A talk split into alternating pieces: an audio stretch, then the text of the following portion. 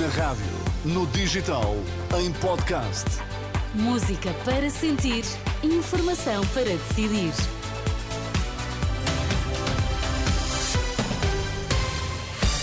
Começa agora os principais títulos das notícias.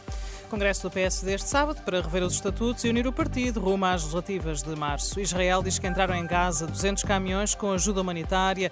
Hoje deve prosseguir a libertação de mais reféns feitos pelo Hamas. O Congresso Extraordinário do PSD, este sábado em Almada, é o tudo por tudo da direção de manter o partido unido em torno do líder, Luís Montenegro, antes das eleições legislativas de março. Isso mesmo é o que explica o vice-presidente do partido, Miguel Pinto Luz, em declarações à Renascença. A conjuntura nacional mudou e, portanto, a urgência da discussão aumentou. É necessário, claro que há vontade maior de se apresentar um projeto alternativo, mas penso que este não é o momento. Este é o momento de arranque de uma união que se quer ainda maior à volta do líder do partido, à volta da estratégia do líder do partido, e por isso mesmo é que esperamos e espero que o próximo Congresso, o próximo sábado, possa ser esse espaço. Miguel Pinto Luz, em declarações à jornalista Susana Madureira Martins. Quanto a políticas de aliança, falta saber se o PSD vai sozinho às legislativas e às europeias. A verdade é que a única garantia até agora que foi dada por Luís Montenegro é que não haverá acordo com o Chega para formar governo. O vice-presidente do partido afasta ainda a vontade do PSD em aproveitar este congresso ou em campanha para usar o caso Influencer como argumento. Pinto Luz admite que se fala de justiça, diz, mas da reforma que é necessário fazer nesta área.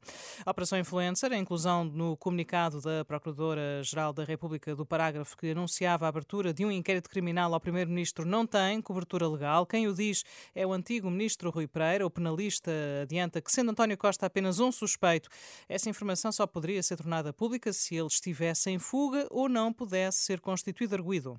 O Código de Processo Penal prevê a possibilidade de serem prestados esclarecimentos públicos em defesa de suspeitos para defender o bom nome das pessoas ou então para defender a paz pública e pessoas e bens e para restabelecer a verdade sem prejuízo da investigação. Ora bem, um suspeito não é arguido, não é sujeito do processo penal e, na minha perspectiva, um comunicado só deve identificar um suspeito na medida em que o suspeito, por exemplo, esteja em fuga ou em que o suspeito não possa vir a ser constituído arguido. Na minha perspectiva, salvo o devido respeito, o comunicado devia dizer que buscas foram levadas a cabo, que pessoas foram detidas, quem foi constituído arguido, que crimes estavam em causa e mais nada.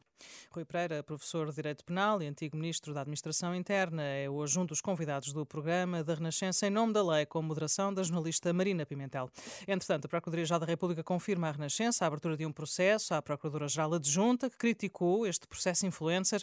Em causa está um artigo que Maria José Fernandes publicou esta semana no Jornal Público e em que tecia duras críticas aos métodos usados na investigação feita pelo TCIAP. Agora pode ser alvo de um processo disciplinar. No Médio Oriente, acompanhando a trégua de 4 dias que entrou ontem em vigor para permitir a troca de reféns israelitas por prisioneiros palestinianos, caravanas de ajuda humanitária puderam entrar na faixa de Gaza. As Forças Armadas israelitas indicam que 200 caminhões com ajuda humanitária entraram no enclave através da passagem de Rafah, na fronteira com o Egito, e que foram entregues a organizações internacionais de ajuda. Entretanto, o ministro português dos Negócios Estrangeiros congratulou-se pela libertação de uma luso-israelita pelo Hamas. Trata-se de Adina Moshe, de 72 anos, que conseguiu o passaporte português já em cativeiro graças à lei dos judeus sefarditas.